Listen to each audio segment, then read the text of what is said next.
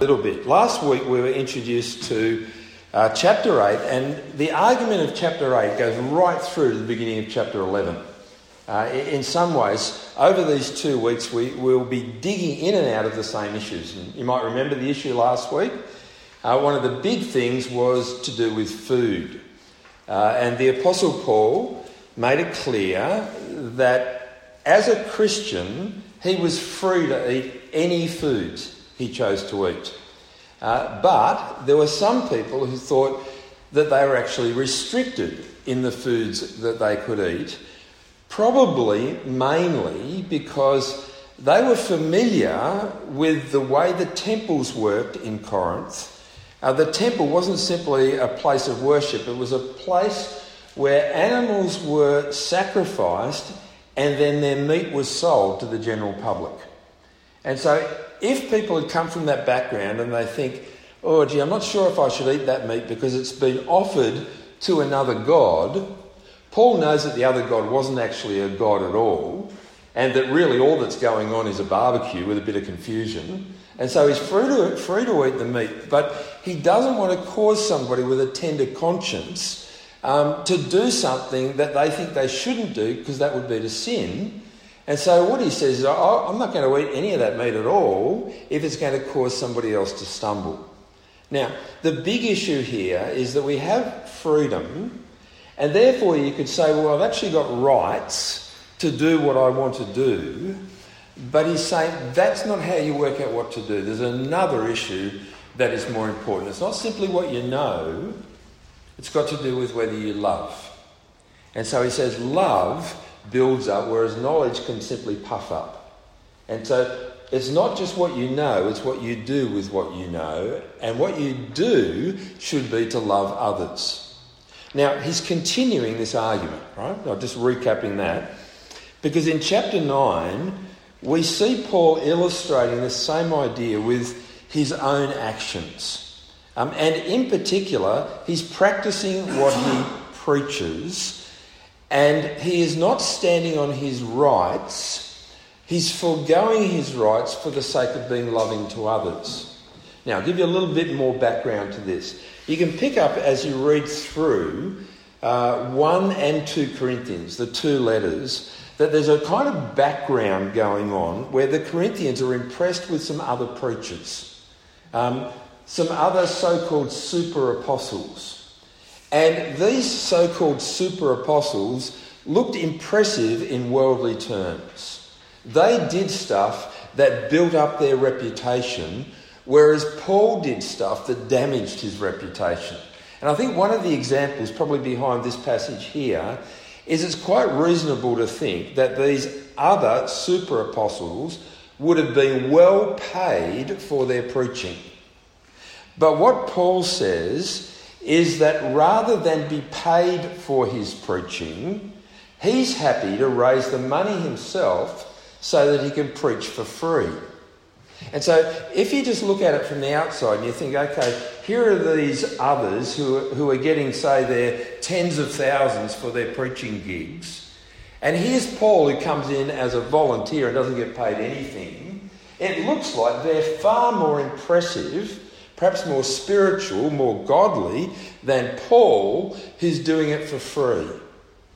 But he's saying, I would rather forego my rights so as to be able to offer the gospel to people free of charge.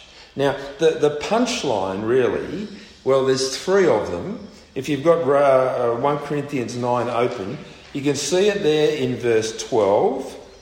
He says, if others have this right of support from you, that is, he has a right to be paid for preaching. In fact, even the Bible talks about that. Uh, he says, shouldn't we have it all the more? But we do not use this right, he says. On the contrary, we put up with anything rather than hinder the gospel of Christ. Or if you go down to verse 15, but I have not used this right, he says haven't used any of these rights. And down again in verse 18, he says, What then is my reward? Just this, that in preaching the gospel, I may offer it free of charge and so not make use of my rights as a preacher of the gospel. Now, he's not saying that he shouldn't be paid as a preacher, because, and I'm skipping over this so that we can dig into some things in a bit more detail, he's made the point through the passage that it's quite reasonable for him to earn a living from what he's doing. He chooses not to. He doesn't want to put any offence in the way of people hearing the good news about Jesus. And as a pioneer missionary, as somebody who's reaching out into a new culture, as somebody who's engaging with people who are not yet Christians, he doesn't want them to be paying for him to bring the message to them. He wants to be able to say, no, it's, it's a gift. It's a gift from God, and I'm giving it to you through my ministry as a gift to you now. So that's his attitude, right? He's willing to forego his rights so as to offer the gospel to people uh, free of charge. In fact, he's choosing, he's deliberately choosing to be a volunteer. So if you look down at verse 17, he says, If I preach voluntarily, I have a reward. If not voluntarily, I am simply discharging the trust committed to me. Paul's desire is to be known to be preaching the gospel of his own choice without receiving any money for what he's doing, so that the only reward that he gets is that he is able to offer it free of charge. Now, um, again, a little bit more background so that we grasp this. He's not talking about any Christian or any preacher. Uh, he's talking about himself, and there's something particular about Paul. Paul was converted as he walked to Damascus, where he met the resurrected Lord Jesus. And Jesus gave him a charge, he gave him a job to do. Um, he commissioned Paul to preach the gospel to the Gentiles. Now, if he was to take a living from doing that, if he was to be paid for doing that, people could look at him and say, Well, you're just in this for what you can get. But even though he'd been commissioned by Jesus to do it, he wanted to show very clearly that it was his heart, that it was his desire, that he wanted to voluntarily bring the message. And the best way he could do that was to do it for free. I think that's the point that he's making. And that shows something really important about Paul. That is, he's not somebody who stands on his rights. He's, a, he's, he's very willing to give up his rights for the sake of reaching other people. And uh, I want us to see just how dramatically he does this. Now, there's big things going on in the first century. There's massive things happening in the New Testament.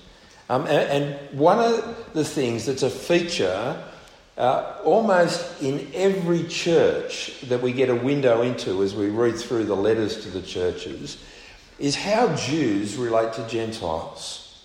Because you've got to remember that, that Jewish Christians came with the baggage of the whole of the Old Testament, which had said, you're a special people. You're unique people. You're a chosen people. You're a kingdom. You're precious. You are God's own.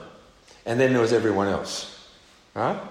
And so you think, okay, well, I'm a Jewish Christian, and then there's everyone else.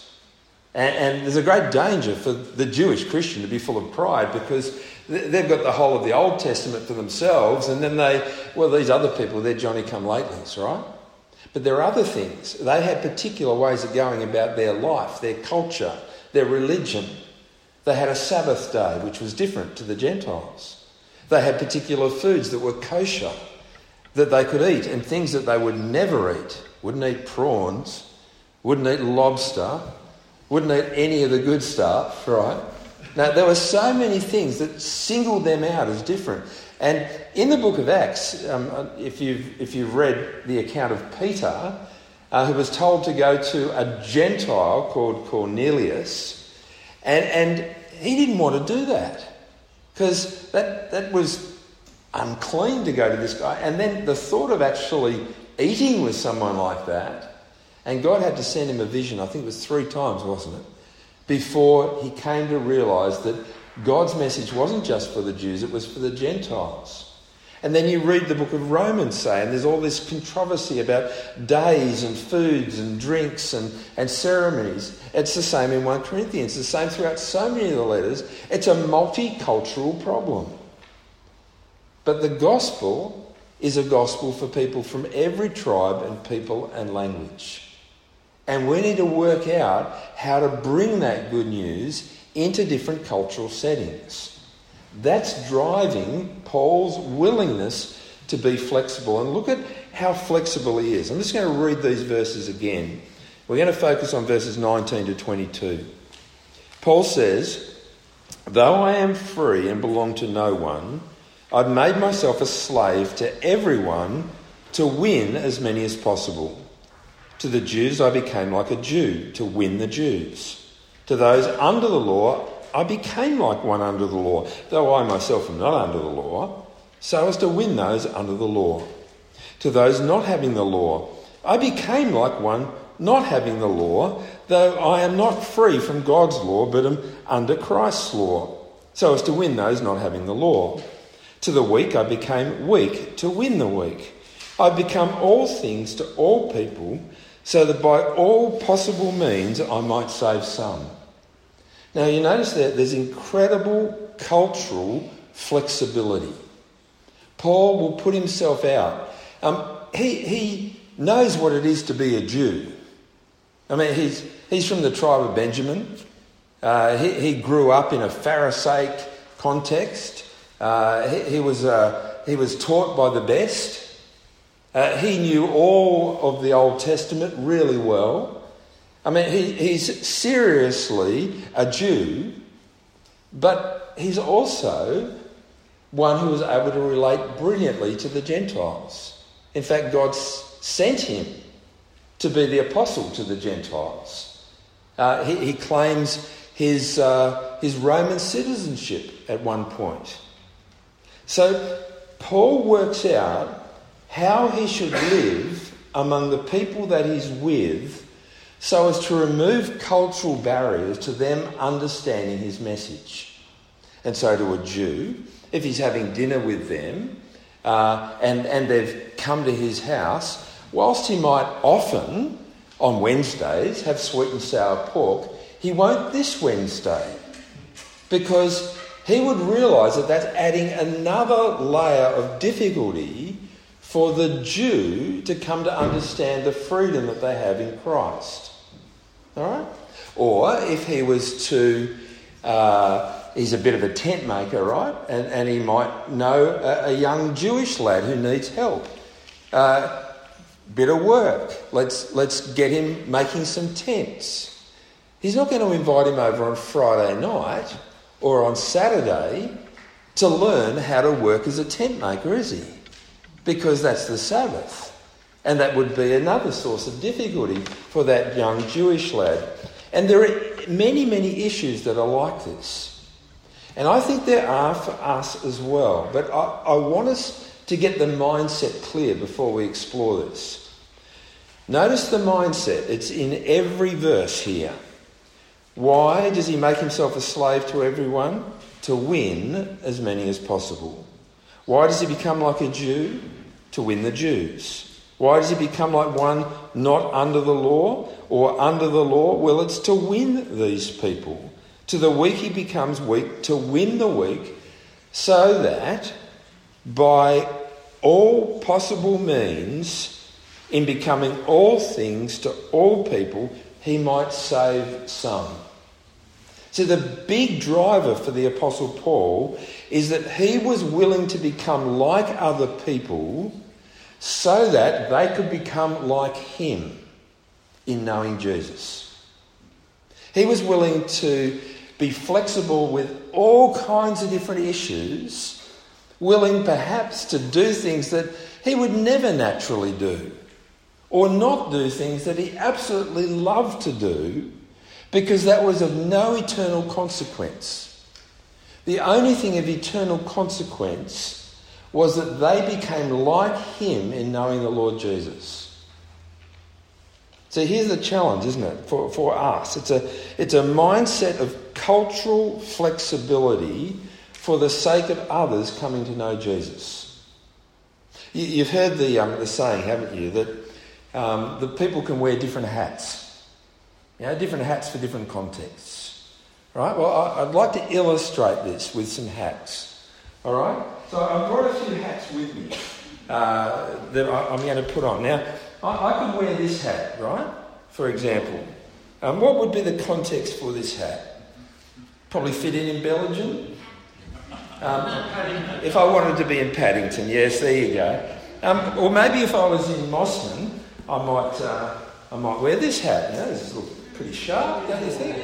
Yeah, not too, not too bad. Um, perhaps if I'm up at Dorrigo, might have this hat on. What do you reckon? Yeah, not bad. Uh, if I wanted to fit in with the Lake Catawba Bowling Club, I'd probably wear this hat, right? There we go. Or I could stand behind the wickets and, uh, and tell you when they're out. Now, I don't wear those sort of hats that often. If, if I wanted to fit in in Port Macquarie, I'd say I'm a bit of a local, I'd probably wear my volunteer uh, Ironman cap, wouldn't I? Um, or maybe if I wanted to show you that I've, I've uh, actually get on with people in Canberra. Actually, you wouldn't know that, this is Crossroads Christian Church's hat. Um, or if I wanted to make a little bit of a statement, perhaps get some conversation going, say, why do I wear this hat? Arthur Stace, eternity. Uh, but typically, I like to wear this hat here because it's one of my favourites, it's the most comfortable, and I'm still holding out a slim wish of, uh, of, of, maybe riding a Harley Davidson one day and. Uh, and it would help me to relate to people who were other, other bike hats. There we go, two orange hats in the room, we would connect. Maybe if I wanted to connect with people who were, um, who were struggling with rare cancers, I'd wear this one. Wouldn't mean much to many of you, but uh, if you've had any involvement with uh, rare cancers, this is, a, this is a hat that advertises them. If I wanted to get on with um, uh, with, with people who hang around mangroves and, and, and go on kayaks and, uh, and um, or ride camels. I could wear my uh, French Foreign Legion hat. And maybe if I wanted to hang out with the arts community, I could kind of um, hang out with the people down at, uh, at Rainbow Beach doing their painting. Uh, now, if, if I was um, Yes, we've got a game tonight. I was, I was looking for the Argentina hat so I could compare. Couldn't find it, but uh, yes, I, I, I, do like a bit of rugby. In fact, um, there, there are some things, some hats that would just be really, really difficult for me to wear. Um, I would I'd cringe a little when I wore this, although they don't exist anymore, so that's not too bad, the Western Force. Um, the only team that beat my team twice this year, the Melbourne Rebels, but you see, if I was sitting in Melbourne and wanted to connect with people, uh, I might wear this, right? It might actually help me to fit in. Or if I was in Brisbane, I might wear this one. And the hardest one for me ever to wear would be this one, this Waratahs cap. Uh, because really, and you can tell by all the signatures are over it, and the fact that I've got one from every year, that where I'm most comfortable is wearing my Brumbies cap. Alright? But it's about fitting in. It's about connecting. It's about being all things to all people. That's what it's about. And if, if I uh, if I wanted to seem like I was actually sporty, I could wear this one that I found somewhere. Or if I was uh, back in Canberra, I'd probably need to wear this one because it's cold. All right. Now, you think that's a lot of hats? I actually left 42 Brumbies caps at home and didn't bring them. now, why do I say that? Well, I want us to think about our flexibility, our willingness to be culturally adaptable to connect with people around us. And who have we got around us? You tell me, what, what are some of the people that, that we might want to connect with? People who don't yet know Jesus. The homeless? the Surfers. Surfers, okay, you had two. The homeless surfers. Sorry, you only meant one, right? Okay. Retirees, though. Retirees, yeah. People who go through hard times. People going through hard times, yeah. Employees. Neighbours, yeah. Politicians. Voties. Boaties, yeah. Politicians, yeah. Got some of them. Work colleagues. Work colleagues, yeah.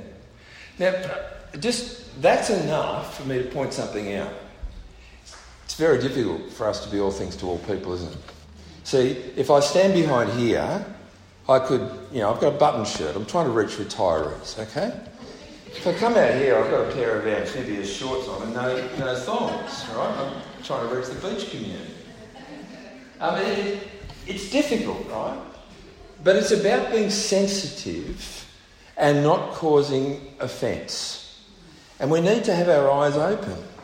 And we need to have a heart for people. Because if we don't have a heart for people, I'll just wear whichever, whichever hat makes me feel most comfortable, right? Rather than thinking which hat might help me to connect with those around about me. It's interesting, when I went to, the first time I ever went to Africa, uh, it was back in 1995 and I went to Kenya. I was invited while I was in Nairobi to speak at Kenyatta University Church. Uh, that was quite an experience, I can tell you. There were over 3,000 people in that church, and I learnt very quickly if I said the word Amen, then 3,000 people would say it after me. Um, but as I met up with the pastor to go to the church, he looked at me uh, and he was worried. Why do you think he might have been worried? Uh, well, no, I, I did dress up fairly well. I had an earring, right? And in his culture, to have an earring was to say that I was openly homosexual. And I hadn't even thought about it. And in my culture, it didn't mean that. So what do I do? Well, I told him how wrong he was and how I'd be wearing my earring and how there was nothing that he could do about it. Now, of course, I didn't do that. I pulled it out and I stuck it in my wallet because I didn't want to put anything in the way of them listening to the Word of God and taking my preaching of the Word of God seriously. What sorts of things do we need to do? How do we need to reach out? It's interesting. I, I think the, the modern missionary movement has actually done some great things, but I think it's also made some bad mistakes in this regard. Why is it that in northern Australia, the Aboriginal community have pastors who wear long robes and collars and sometimes hats? Well, because that's the way the missionaries brought the message. Not all of them. Why is it the case that some missionaries are more effective than others? It's interesting if, if you study the history of mission to China, um, there were a great many missionaries who were basically quite ineffective. Uh, they went and stayed on the coastal regions of China. Um, they ate their Western food, they mixed with their Western people, uh, and they did very little to fit in. But then there was another man called Hudson Taylor who decided to dress like a Chinaman who grew a long plait behind him like they wore their hair, who ate Chinese food, who travelled inland to show that he was committed to being with the people. And he left a massive impact for the gospel. Friends, we need to have a mindset of cultural flexibility. But and I want to say this quickly without going into great detail about it, and I think Steve mentioned it last week. We need to work out the difference between cultural flexibility and gospel flexibility. Um, it's not the message that we change. Paul said, if anyone preaches a gospel other than the gospel that he received from Jesus, that he's passing on to them, let them be accursed, he said. And then he said, if you didn't get it, I'm going to say it again. And so it's there twice in two verses. Um, no, there's one gospel, it's about Jesus. And that's the only way that people can be saved. But how you dress when you talk to people, where you go to talk with people, what you eat and drink when you're with people, um, how you uh, conduct yourselves with people, what type of music you listen to and play with people, uh, whether you're involved in, in community activities, all these things are flexible. Here's some basics, right? This assumes that we know people who are not Christian and that we spend time with them. Um, for some of us, that might be the thing where we need to start. I know there have been times in my life as a minister when I'd wake up in the morning and I think, I barely know a person who's not a Christian. And for that reason, I, I, I chose to take some particular steps to make sure that I was connecting with people who didn't yet know Jesus. Maybe you need to do that. I know that there are some people whose lives have been so caught up with Christians, uh, whether it's the fact that, that they're involved in, in, uh, in a Christian workplace, maybe working in a Christian school, maybe socialising with Christian people, playing sport in Christian organisations, only listening to Christian music. There's all sorts of different ways that we can isolate ourselves from those around about us. Do we need to take some steps to get to know one another, to meet our neighbours, to meet people in our community, to reach out to those who don't know Jesus? And what do we need to change in ourselves and how we conduct ourselves so that we can be effective in reaching different cultures and subcultures and groups around about us?